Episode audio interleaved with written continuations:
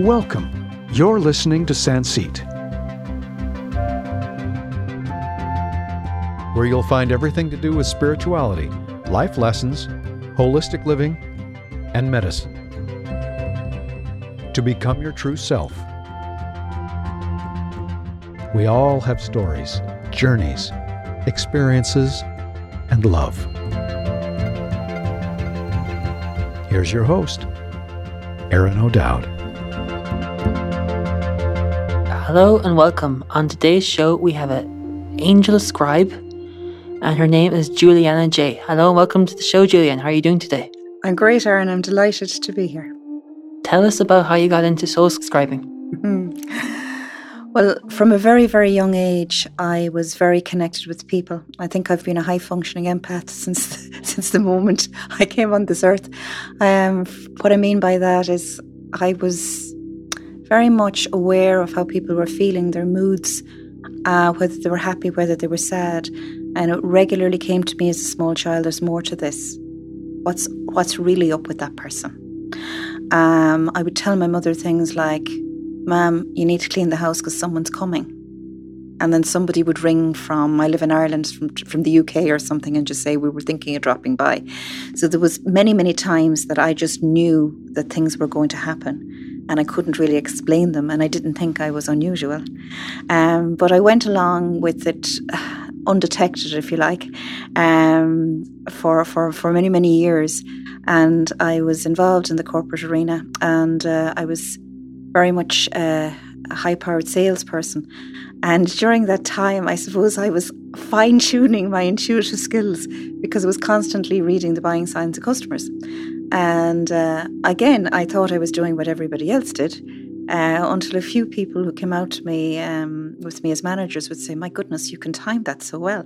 How do you know how he thinks? Or why do you say they won't go for that? And I was like, I just know. Uh, so the knowing was there for a long, long time. And um, my my curiosity on life has always been there. I always believed that you could look beyond, that you could see more.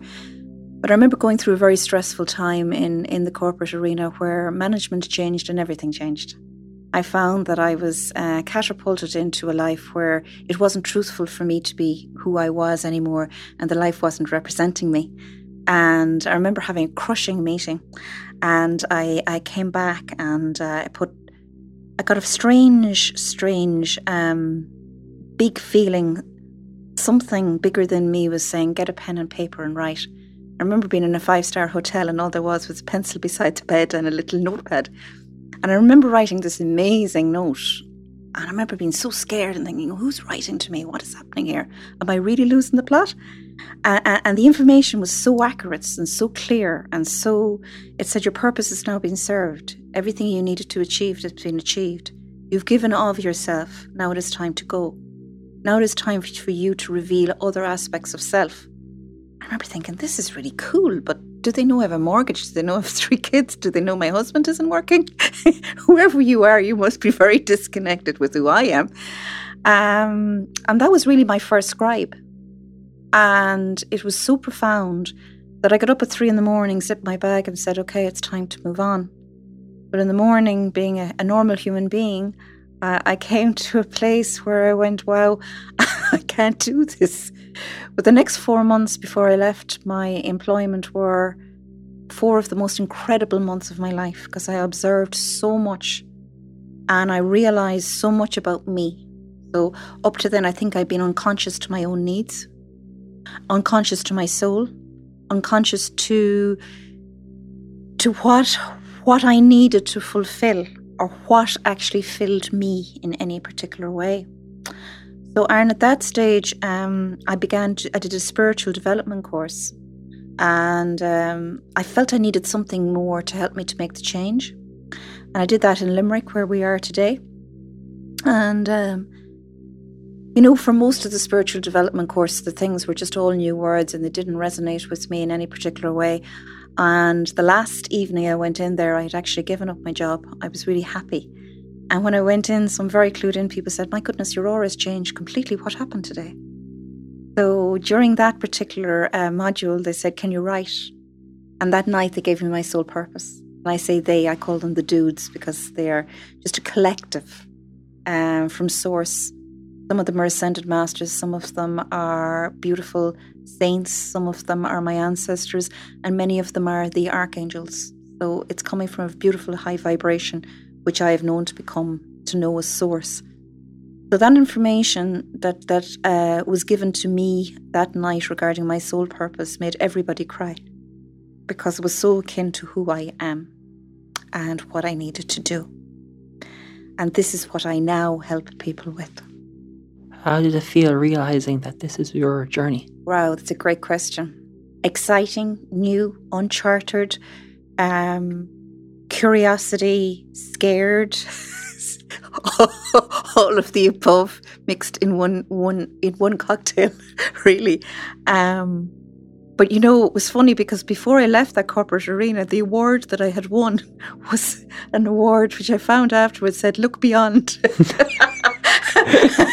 I just don't know that they knew how far my vision would, would, would, would go. And for me, I'm just passionate about helping people to look beyond. When you read that first scribe in the hotel, what occurred in your mind? Somebody bigger than me is looking on. There's somebody who knows me and this is not my guidance, not what I would choose. But actually, this is the truth. This is true, and I can't deny it. And it was full of love, and it was full of an understanding that life didn't need to be hell. Life didn't need to be this difficult, and that there was support there that I actually never knew was really there. So it took me from feeling demoralized into a place of feeling encapsulated in love and in a bubble of light, and that there was a whole new world. And since then, I look at all the things that I've learned sacred geometry, I've looked at looking at quantum physics, nature, you name it, all the stuff that I didn't know I needed to know anything about. So now I'm in a situation where I don't feel the need to prove myself in any way because I realize that that's a farce. Because my soul actually knows everything it needs to know. My job here is to meet the beautiful connections that I need to meet to remember things that I already knew. So now you identify what you do and who who you are. Um, before on that beginning of that journey, mm do you think it was divinely orchestrated now? Yeah, it was definitely divinely orchestrated. I believe that as we are on earth is the way we need to be. So the five year old that I was, the seven year old that I was, the 21 year old that I was, and, and so on and so forth, they were all aspects of the petal of my soul that needed expression. So during those times, I wasn't making a mistake in my life. I wasn't uh, unconscious for want of a better word, I was aware and awake to what that petal needed. If you can imagine us as a big bloom and we've got loads of petals, there are di- different petals that choose to come forth at different moments in our life. And that is what we needed to be focused and functioned towards and have clarity on. But then when that petal has beautifully blossomed and has actually, you know, begun to to get, decay, it needs it leads us to walking into the mystery because sometimes we need to go from what we are, what we are aware and awake to, and allow that bloom to descend to Mother Earth in order for the next petal to come up and say, Here, I need a bit of the light. I need to grow and I need to go at the whirly wheel. So I think each petal we can't force to unfurl. It just does as it needs to. How can someone identify that, that analogy you use as the petal? Okay, I'll try to me, we're a rose. We're a beautiful rose of love. And we come down, and in past lives, I do a lot of past life work. Some of the petals have been fully bloomed and they have no need to bloom again. So our soul has had a cellular recognition of what it needed to express. And when we move forth, the next incarnation, which at this moment in time is 2017 for you and I, uh, during that time, that petal has certain expressions that it wants to feel, to understand, and to experience. So when we come down, there are certain petals that need to unfold. And some of them choose to come to full bloom, some of them don't. Um, but we just need to allow ourselves enough flow that we're not controlling how and how that rose is going to unfurl, and we're not trying to burst open something. That we're going to allow the divine plan to come in and let us bloom as we were intended to do, so that we become the fullest expressions of our soul.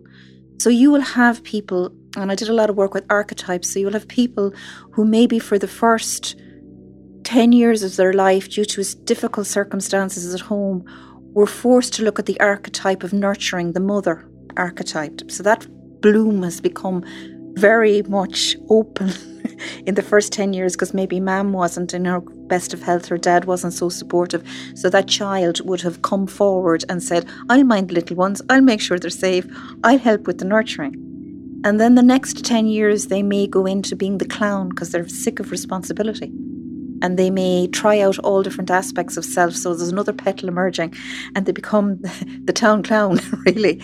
And um, but they're they're enjoying actually expressing different aspects of that.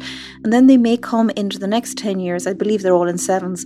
But uh, say, just for illustration purposes, the next petal comes forth and it says, you know what? I want to be an advocate. I want the petal of the advocate because I actually believe that there are other kids who went through what I went through and I actually want to save them or I want to help them or I want to be an intermediary that they don't have to go through what I went through. So all of a sudden you get the next archetype of another petal coming forth.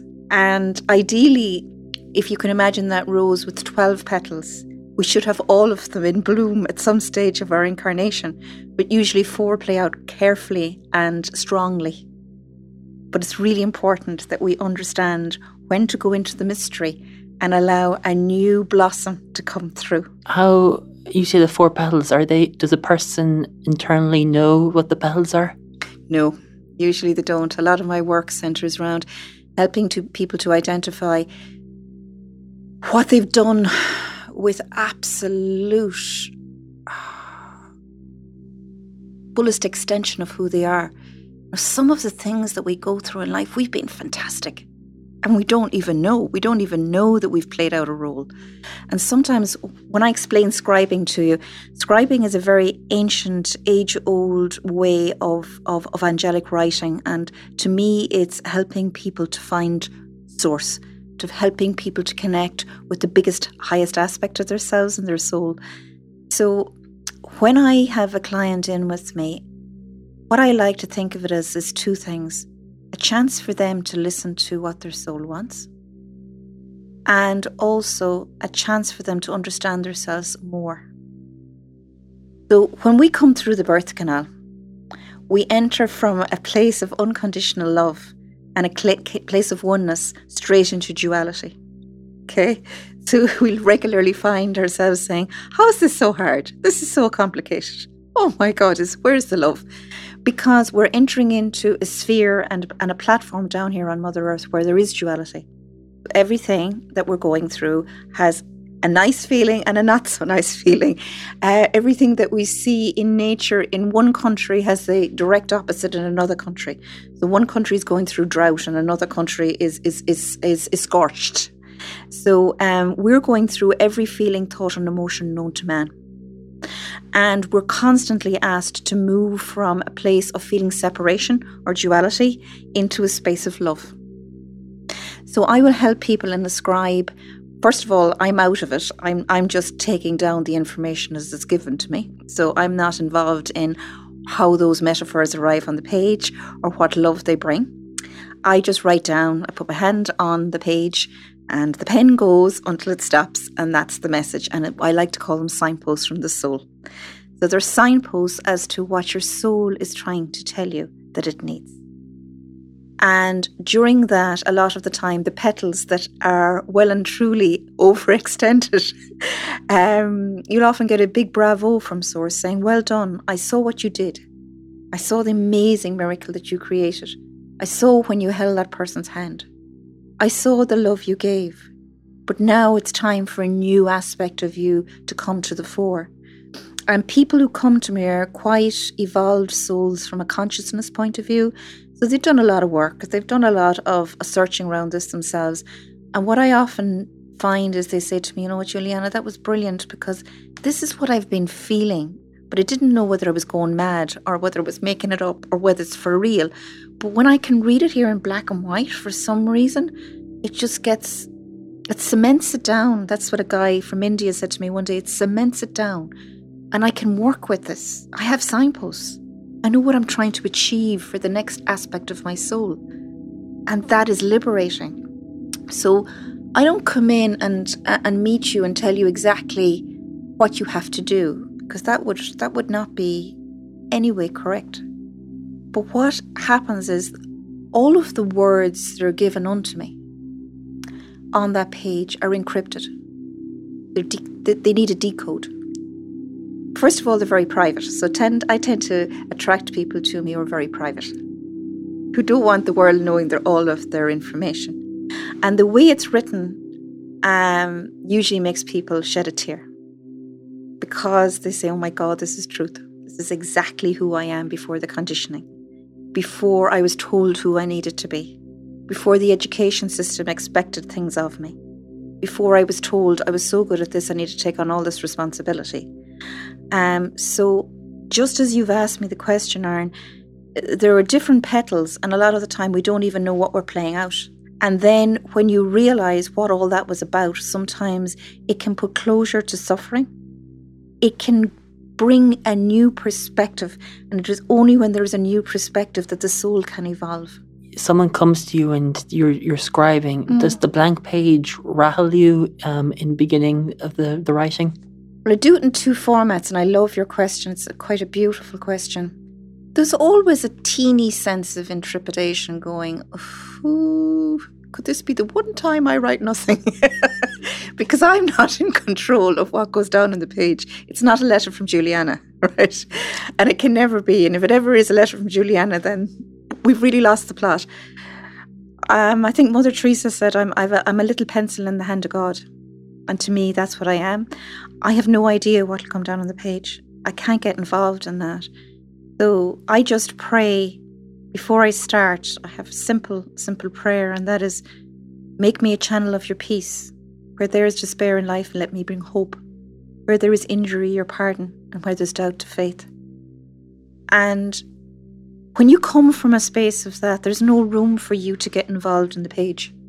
When someone comes to me for a reading, um, a signpost from the soul around the world, I literally get Aaron has paid by PayPal. That's all I know about you. That's it. So um, I remember doing my first one to America, and a lady in, in Limerick had suggested that an American lady come to me.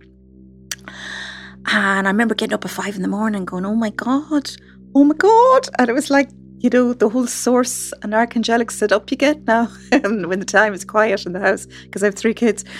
And I remember sitting there and going, oh my God, oh my God. And I wrote for this beautiful lady and um, I sent it to her. And I was really scared of what would happen. And when we got through some time later, at the scheduled time, she had the email, she had the letter of love, the signpost from the soul given to her. The amount it made sense was unbelievable. She had lost two children. One of them was five, and he was blind. He couldn't walk, and um, she adored him. She absolutely loved him, and he had gone and, and passed over. And her daughter, who had had no ailments at 23, hit her head on the side of a fridge in a supermarket in America, had an aneurysm, and died. That woman, after that, split up with her husband, uh, lost everything, and lost all sense of hope. She had recently got back with her husband, and she was in a moment where she didn't know who she needed to be when she wasn't Mammy anymore. She was brokenhearted because her grandchild, who she loved dearly, no longer saw her since her daughter died. And she missed him terribly. Was angry with her husband for not supporting her during that time, and her whole energy was anger and she was sick of being angry. So when the words hit, um, I'll leave the lady nameless, not that anyone would probably know, but very important that the work, work is kept very sacred. When, um, when she read the words, she cried. And she, she got such a release. And she said, Oh my goodness. And she checked in with me about a month later and she told me the changes that she'd made. She'd gone back down to the school where she used to help out before her five year old died, and she went back teaching art to other children. She had checked out where the organs had gone from her daughter and realised that 14 of the organs given by her daughter had actually been utilised. And everybody had lived. Um, she got so much closure. I could still cry for, for the closure she got in her life because she began to realise that her husband wasn't the Betty, that he'd done as much as he could, that she had taken on the petal of being mother so strongly that he'd let her run with that petal. And she had had all autonomy on rearing those children. So she had had a full expression of love with those children while they were in her care. She got a whole understanding of her now what her purpose was, and now the work that she was supposed to do. So she had gone from a place where motherhood was an over encompassing aspect of self. It was huge for her. It was the only real big petal that was open. And all of a sudden, she started to peel back petal by petal by petal who she now needed to be. And she's gone on to being a most evolved soul, a most beautiful character who helps and supports so many people going through so much pain. I could tell you hundreds of stories of similar things. A lot of people come to me for business advice. They don't know what's good for their soul in this. They don't know which is the right project. They don't know and they're not sure what's right to do. People come to me and say, Since I woke up, is my husband any good to me anymore? You know, my wife doesn't seem to understand me.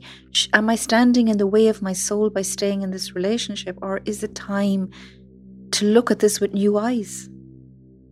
And that's what a signpost does. When I get out of the way, the words are there. And they're there six months later and a year later for whatever you're going through. Even though people come back and back, because when, when you've listened to your soul, you want to listen again. you're like, oh, that information to help me is really there. So it's extremely pure. I can't sell this information. I can't make somebody want a signpost from the soul. It's not there. But I know the one thing people always say to me towards the end of the call in their own way is everyone should have one of these. Someone explained it one day as like going back to the manufacturer. They said it's like you go to the garage, there's two tins of paint, and you don't know whether you, use one on wood on, or on the outside because the label has all got blurred. And if you only knew, you'd be able to use it properly. so they said, when we come into you, it's like going back to the manufacturer and saying, before all that conditioning, what was I supposed to be up to? Who am I when you take all that away? And um, I suppose I love the interconnectedness of knowing that there's no time and space in source. And when we're dealing on the internet, there's no time and space. It's there that information is there. So I write for people, just explain the process, Aaron. I know you've been into me and it was the most beautiful meeting. I loved meeting you. Um, when somebody comes to me, we'll do the global side for just a moment. Um, they come to me online from the privacy of their home. Um, we set up a time. They get their email, which is their beautiful signpost from the soul. I give them 10 or 15 minutes to have a little read through. And then we make contact by Zoom or by Skype or by Facebook Live or whatever system works for them. And we spend an hour together decoding that reading line by line to ensure that the person who's receiving that letter fully can understand what that soul is really trying to help them with so that they can align in peace, in harmony, and that they can they get the vibrational alignment that will allow them to transcend whatever has been holding them back. So, I'm trained as a strategic interventionist, which is someone who helps people with human needs. I'm trained as a mindfulness teacher. I'm trained in so many bits and pieces, but can I tell you, when you're working with Source, you use a combination of the tools, but nothing penetrates like the channeled words that help people to uncover what's really going on. So they're very true meetings, they're meetings of the heart, they're meetings of the soul. I don't forget people's souls, and I hope they don't forget me. When you're reading uh, some mm. and decoding for someone, mm. how do you feel trying to identify that or unravel that message to the person so they can digest it properly for them? Passionate. Absolutely passionate. You know, when I'm writing Aaron for somebody, I can feel what's going on. I know it's a big job if you understand me from from a love and a life point of view. Because the mind isn't really equipped for our soul's information. Our mind has a lot of minding to do with us. I believe our mind minds us. That's what I believe it does. Very simply. It's like a version of a great mother that says, You can only go where you've already gone, where it's safe. Our soul is completely different. Our soul is down here to express itself. It's down here to raise its own consciousness. It's down here to serve its purpose. And it'll serve it regardless. But when people ask me, what's my soul purpose? And if, if Source gives it, which it never hasn't, and they realize how simple it is for them, it's usually the thing they're doing all along. They just didn't even know it was of importance because it's so simple and normal to them. They don't even realize they're serving it. So when they get that information and they realize, my goodness, I can I can move with this. This is all I need to do. I don't need to sit in a plinth for three hours. I don't need to meditate day in, day out. I don't need to be good in order to connect with Source. I need to be me. That's liberating. It's absolutely liberating because so many people think that it's a job to reach source. It's it's it, you know I think one of the most cataclysmic days of my life um, was when source very clearly told me when I was outside one day, you know Julianna, your job is to create your own heaven on earth. And Aaron, I don't know what your rearing was like, but in our house, which was a Catholic house, heaven was a place you went to if you were good. You rolled down in a box down at the end of the church. That was the first time we talked about the soul, and the soul headed off. That's that was my knowledge of, of what happened with the soul, and um, a lot of religions don't talk about the soul. So I think it's it's been the knowledge of a lot of people.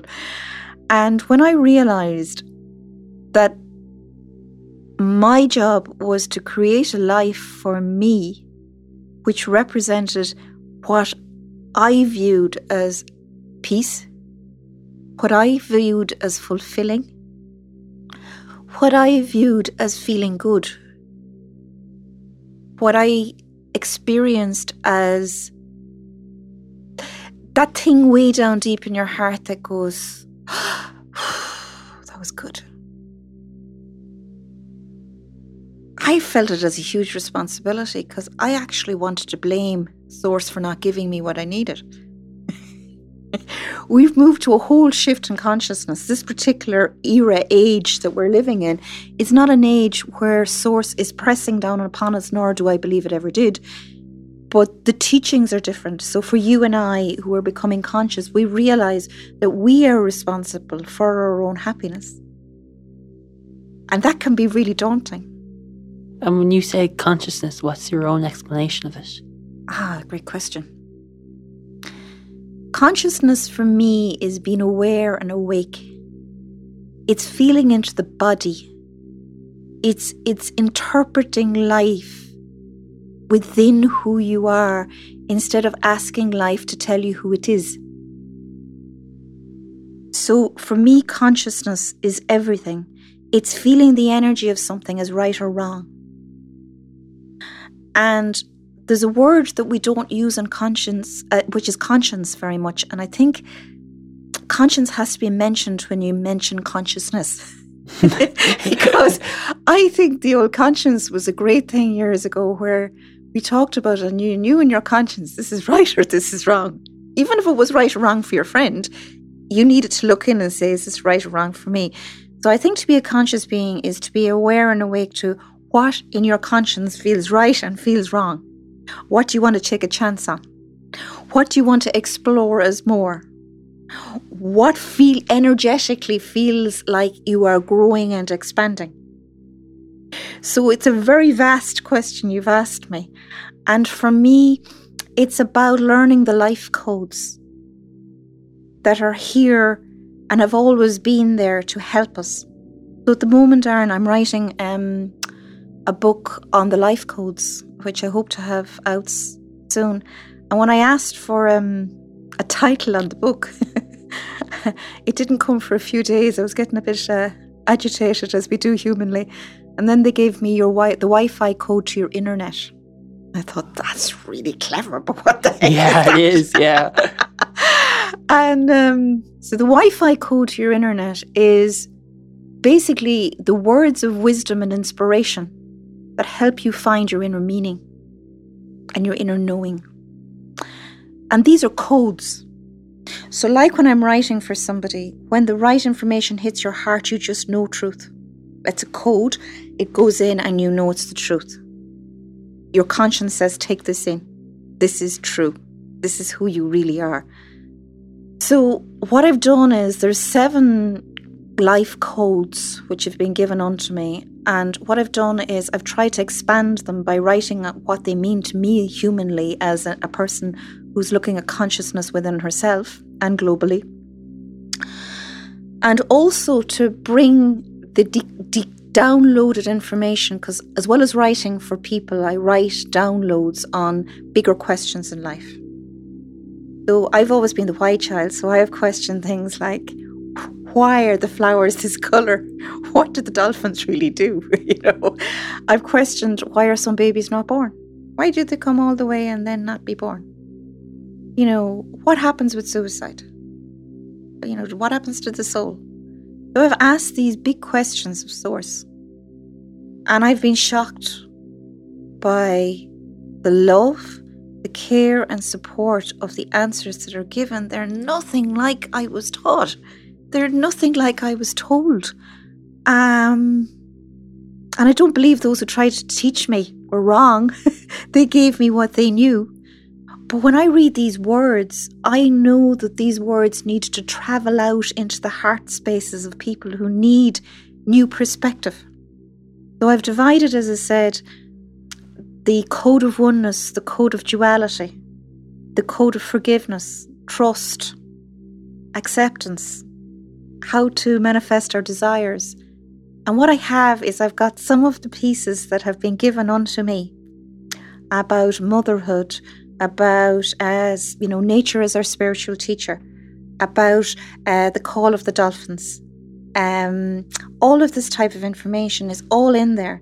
And as people read them those wee codes just hit the heart space and create that expanded consciousness that help people to transform when you either write for yourself globally mm. or uh, for a client what does Source feel like since you said that you step out of the picture in order for the message to come? And I love your questions. They're beautiful.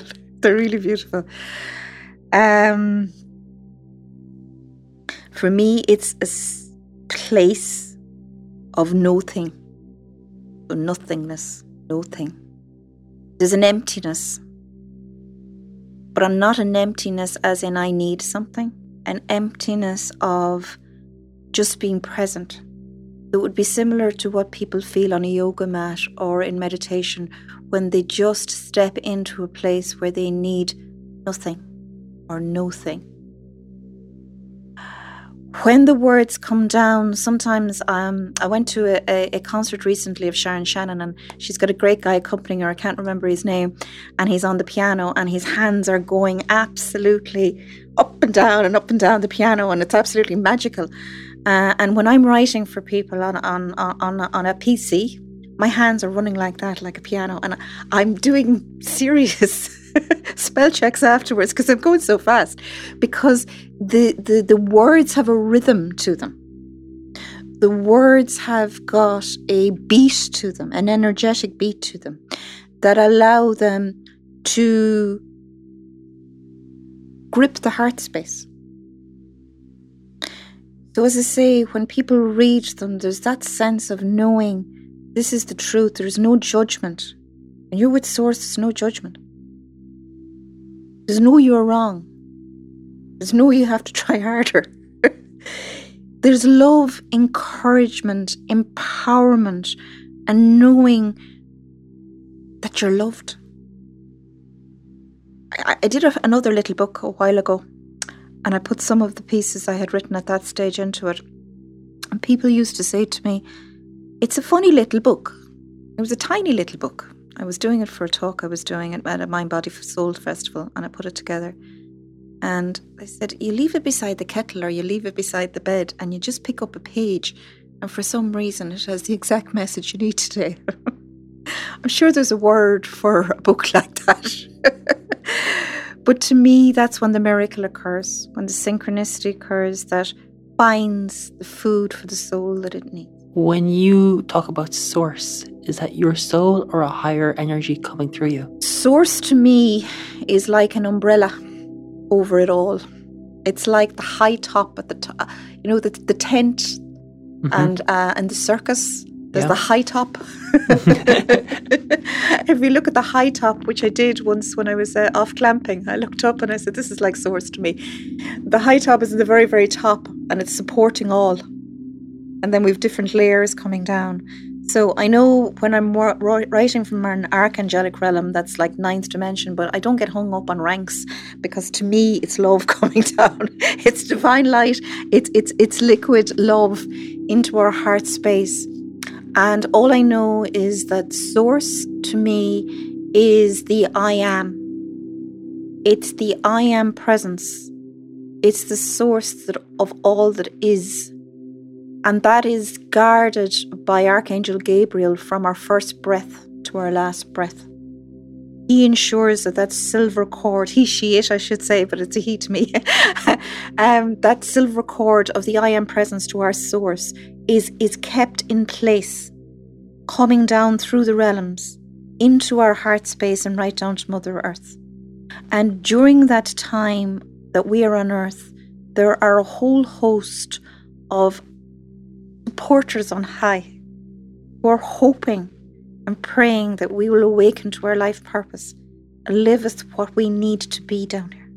And anytime we step out into the nothingness, and allow for the co creation with Source to happen. Our soul delights in this because this is what it's come to do. So, on your question regarding the soul and its, its importance, the soul to me has all the knowledge and information, like Lao Tzu said over 2,000 years ago. The soul knows the answers. So, to me, when, when I allow uh, through the instrument of my body the information to pour forth, um, be that from as I speak or what I'm writing down. It's allowing the higher aspect of ourselves to become incarnate. It's allowing source to become flesh through our little bodies and, and our interactions of love with people and being grateful to people and a hug for somebody and all the things we do it's allowing source to be felt. Because as I look at you, Aaron, and the beautiful work you're doing here, you have a calling to help people to understand more, to awaken them to the presence of more. And that is quite delightful. So you're making this flesh as you dwell among men. And we all have that duty for our soul, not our duty for our mind. It's not a task or a job. It's something that we get out of fear and do. And our soul, like the petals I talked about earlier, our soul has many petals that it wants to play with while it's down here. It wants to experience, it wants to feel, and wants to know. So many of those are held in the Akashic records, which I believe are with Archangel Metatron. And sometimes in a reading, I will be allowed to access one of those CDs for somebody, to me, they're like CDs. So it was like Aaron. You remember years ago in the bathrooms, you'd say, Aaron was here. Yeah. I believe those CDs are like lots of Aaron was here's. and there are certain things that happen to Aaron. So the other time, uh, the last time I was going to Africa, I, I noticed my passport being stamped. and I said, you know what? That's a bit like our Akashic Records. We have a stamp saying Aaron was here. And um, there are certain things that happen in this life that people can't explain and say, God, why am I challenged with that? I didn't have a bad upbringing didn't have this or didn't have that, and it's still plaguing me. I had one when I was scared of falling down the stairs all the time. And sometimes we need to go back into those CDs and say, what what am I trying to overcome that hasn't even happened in this life? And a lot of the time that can bring such meaning to somebody to be able to access those Akashic records. And they're not given on demand. They're given for your highest good and under the law of grace. Um, when you read, is there an energy difference between angelical reading and reading from the source? Well, all of mine come from source. All of mine comes from source. Um, the archangelics are very much uh, part and parcel. Um, and what I love about it is they will sign off who gave you the reading. So sometimes your reading could come from somebody in your family who has passed on. Um, that rarely happens, but it can happen. Um, you know, I wrote for someone the other day, and it was Mother Mary and Mary Magdalene who, who wrote to them. Um, that person was a, a, very beautiful soul and um, had felt a lot of disconnection between um, Source, uh, and for that to come through was they just cried. Oh my goodness, I'm back, back.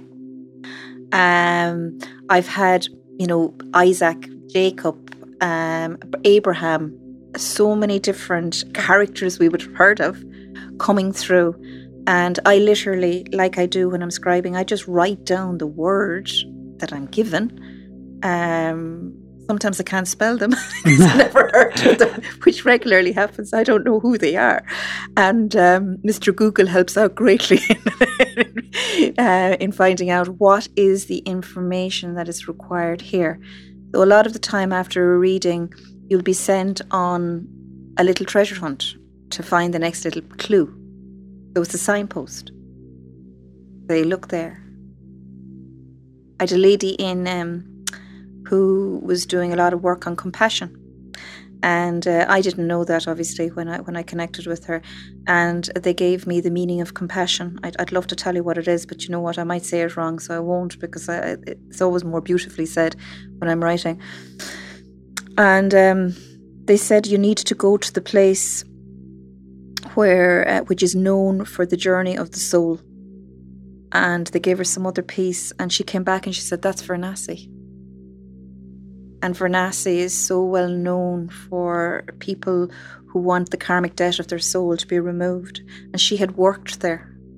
So now that she was back teaching the people of Limerick about compassion, and she was going into Milford Hospice speaking about the journey of the soul and she thought she had no information regarding the journey of the soul and that she needed to do so many courses. The reality was her actual her soul knew so much about the journey of the soul from many lifetimes in Varanasi that it was only remembering. And it was passionate about helping people to be more compassionate with cancer patients and things like that. And she wanted to do this. And then she was invited to Seville I don't know whether you know Aaron, but Limerick is uh, going to be a centre for compassion. So is Seville, and so is um, can't think of the third country.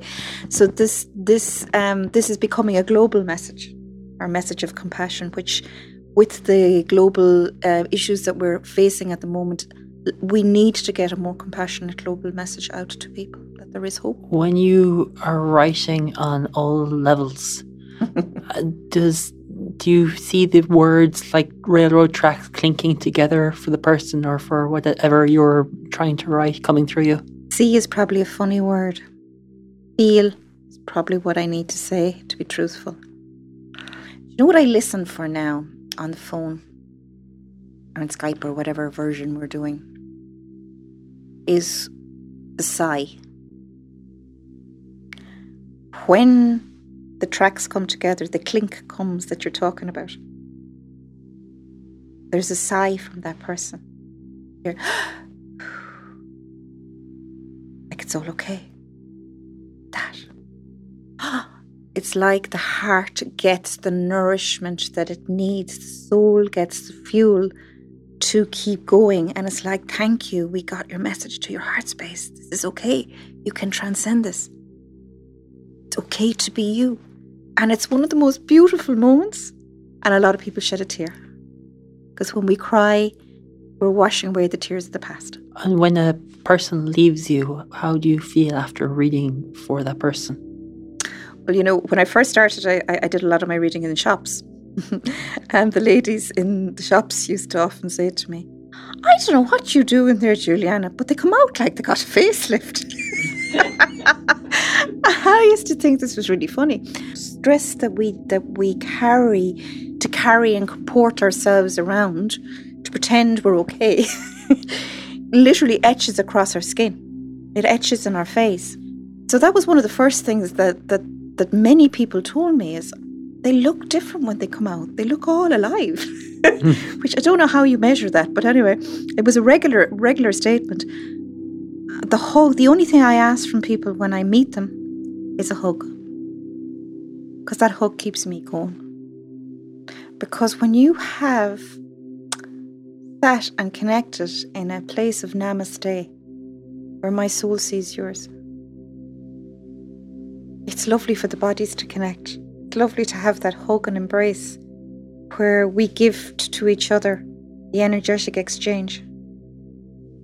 And, you know, I've read for quite a few people in America, and um, many of them have said, I wish I was beside you to give you a hug. And in the last two months, two have arrived on a plane and said, I promised you I'd come and give you a hug.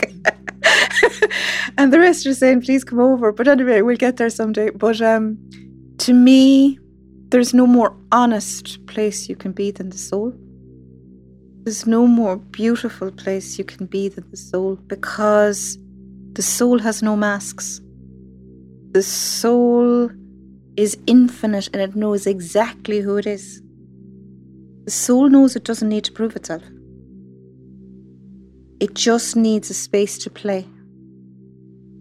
And it needs to express love. It needs to be honest. And to me, when I said to you earlier that I help people to get to know themselves, I believe that to know yourself is the power to transcend all. So if I can help anybody and I see their smile on their face, and I see big grown men put it into their little letter in their breast pocket and say, and tap it and say, Now I have a new Bible, I know where I'm going now. that that just that just gives me a euphoria that life doesn't give me. It's beautiful. Um, when a client comes into you, how are you able to connect to the internet of the spiritual world to receive the message on paper? When they don't come into me. No, no, when they when the person comes into you and you're trying to understand the message. Okay. What's your process of of in order to start understanding what the message is on paper? I don't know. That is the gift. That's the truth, and I don't know how it all works. I don't need to. I need to be out. I'm, I'm in channel when I'm doing that decode as well. So there will be some questions asked, and they're not checking someone's intelligence. It's getting people to have a safe space to talk. Um, having a private place where it's okay to say anything, a place of non judgment. So a lot of the time, people have things that have happened to them that they want to say in a place of non judgment. Um, how I know what to say, I, I have to personally tell you, I haven't a clue what to say. I'm guided. I, as a person, even with all my training, don't know what exactly you need.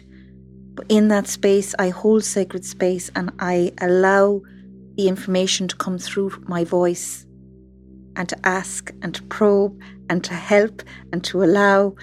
And it's the same if I'm globally doing a reading. I'm not I'm not reading somebody's energy body, which is quite rare. Most readers read an energy body. So they, they see somebody and they see what they see and they see who's behind them or who's in front of them or and the, a lot of them are beautiful feelers like me as well. But the downloading is a different mechanism where it's nothing to do with me. I believe I'm the postman. And, you know, just like a postman, I bring you your letter. I don't ask you no more than the postman does, does did you open your credit card bill? How are you getting on with it? so I do the same. People come into me and you'll regularly get an email back two months, three months, three weeks, whatever. Next day, Julianna just needed to say, blah, de, blah, de, blah. And it's just beautiful. You bang into people on the street and say, I still have your letter. It's awful battered now at this stage and I need to come back. but it was a great help. And um, when I'm when I'm doing them online, as I say, my hands run like a piano player across the keys. And I have no idea where we're starting. And I have no idea where we're finishing. But as I say, the the intention that I set is that that person gets what they need because I want to talk about a miracle urn. I don't know whether anyone has ever explained this, but it was explained to me, and I'd like to send it out as a global message this evening. Um, a miracle, I believe, sources said occurs when the divine order, divine time, and the willingness of the person to move forth are all in alignment. I'm going to give you those again divine order, divine time, and willingness to move forth. So I want to explain it to you. A lot of the time, life can hit us with the same thing in different versions over and over again. And we think, what is going on? Why is this coming up again? Why am I feeling like this again? It's just come from a different person this time. It's just the same lesson. So the order has come in. So there's been an order. And as you know, in nature, there's an order to everything. So there's an order to how Source reacts to us. There is an order in the way that the soul gives us the messages it needs to.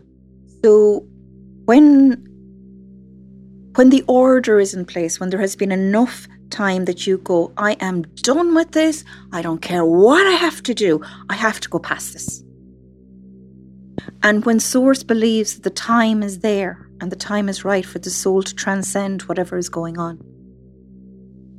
So now we've the order right, and sources said the time is right, and you have yelled out, No more. I'm not doing this anymore. I don't care what I have to do. I need to change perspective on this. This is not what I want. This isn't working anymore. I need to get rid of that pedal. I'm done with the pedal, right? I can't. Those three elements are in place. The person doesn't know the three elements are in place. But it's it's what source usually bring to me, whether it is around the world or whether it is by the joy of meeting people, usually those three things are in alignment. So it's like turning a dial and it brings in transformation and wholeness into people's hearts, their souls, and their minds. And to me, it's the coolest place in the world to be. it's the most beautiful place. And it happens, I do a lot of workshops um, I run a lot of groups. I teach a lot of people about being an empath because a lot of people come on earth and they have a sole purpose around compassion or empathy or hope or love or nursing or teaching. And they can end up very trapped between how do I always give and how do I mind my energy? What is it like to be an empath? it's it's the only person I know I've known to be in this lifetime, right? So um, I'm going to try and explain it. The easiest way to explain it is being a very sensitive person. I wouldn't be sitting here speaking about this today if I wasn't an empath. Because to me, it's somebody who really understands energy, it understands vibration, who can tell the mood of somebody, who can see more than somebody else can see, and that's not in an egotistic way. You know, an empath is the kind of person who comes home from a party and says, Something up with Mary. And everyone goes, No, I was talking to Mary. She seems in great form. She's great. And you're like, No, there's just something. I can't, I don't know what it is, but there's just something. She wasn't herself. And you meet my Mary down the street a month later, and Mary says, Oh, I was in very bad form that night. That was a bad night for me. And you're going, I knew. I just knew. Um, so you're somebody who just knows that there's something up. You just know that that person is in need. You know that person needs a little bit of extra care and attention. You understand the energy when you walk into a room, whether it's up or down. You understand where the body may need healing. You intuitively can assess a situation. And I believe to be on earth is to be a sentient being. So we all have this ability. But some of us has come up come in with very, very high level of vibration. so it's like a very beautifully tuned harp. You'll be constantly tuning it because it's tuned at such a beautiful vibration that the slightest will, will kick it off, right? So, what happens is when you're an empath and you don't have balance around grounding, about clearing your energy body, about treating it like you would do a sensitive harp, you will end up feeling your energy is on the floor.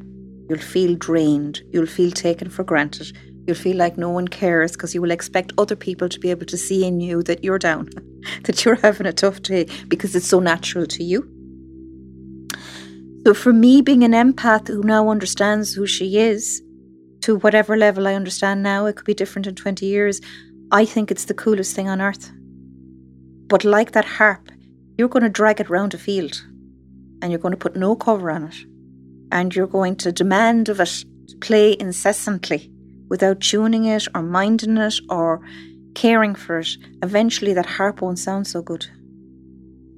So, my honour is to help empaths by helping them to understand who they are, beautiful gifts and talents they've come into the earth with, but to understand that they also need to mind them, to mind their gifts and talents.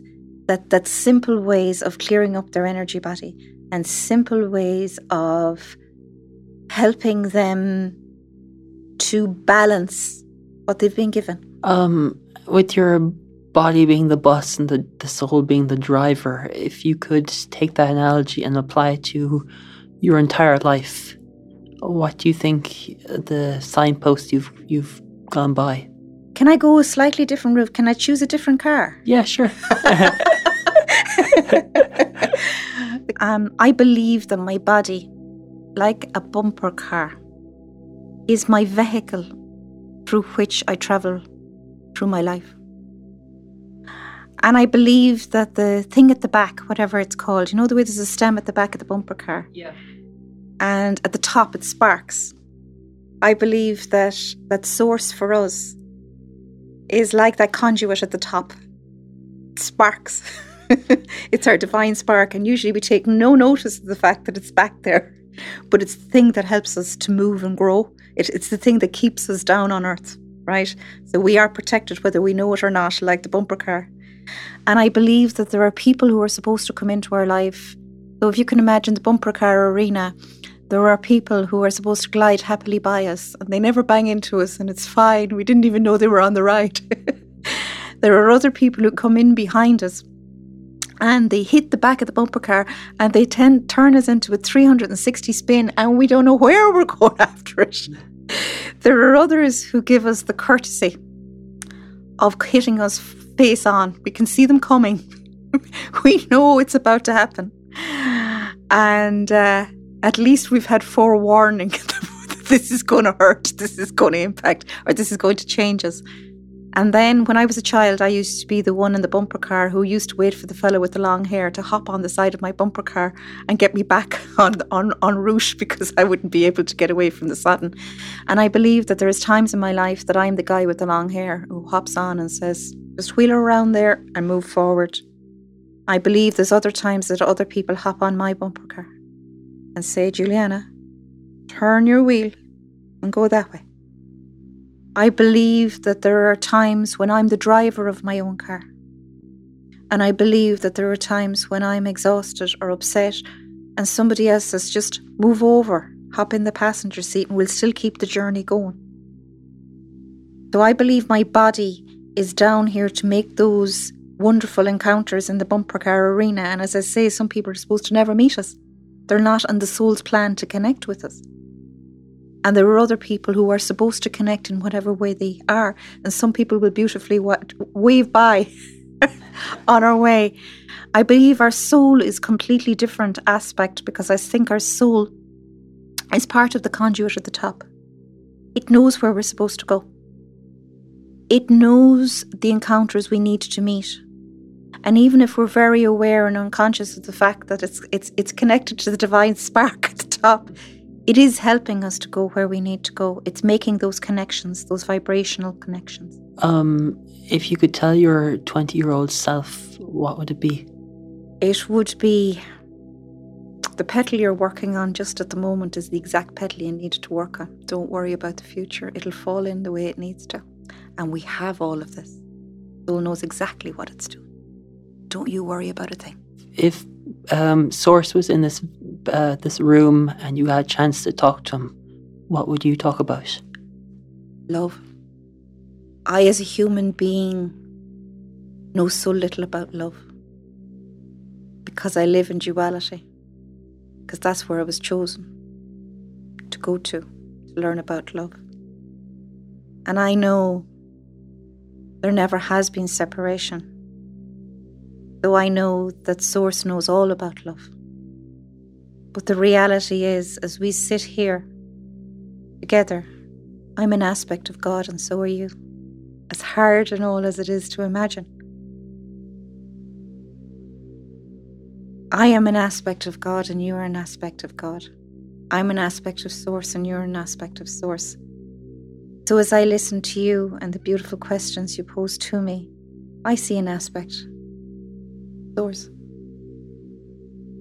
So, me, it's looking for those signs of Source. Everybody. We learn a little bit more about love. And if you could meet someone on the street either today or tomorrow and they asked Julianna, is there one thing that you can give us from your journey experiences or from the writings you've done so far? I would say to every person know yourself, feel yourself, because to know yourself is the power transcend all. So, whatever it takes, delve a wee bit deeper every day. Whether it's by playing an instrument you've never played before to hear what you sound like, whether it's to use your voice in a way that you've never used it before, whether it's to run into an ocean that you've never run into before. Just make sure that you experience as much of life on this planet while you're down here because it's an absolute miracle and Source has gone to so much trouble to bring you down here with the ingredients you needed. Make sure get the most you can about of this lovely adventure that we're all on. Julianna, I want to say thank you for coming onto the show and sharing what you got to share. Oh, Aaron, it's been an absolute pleasure. Thank you for having me. And uh, may you continue doing your beautiful work. Thank you for spending the time to listen to the show. If you want to learn more, check out sancit.com. That's S A N C I T.com. Join Sancit Group on Facebook and contact us if you have any questions. Until next time, have an awesome day and rock on.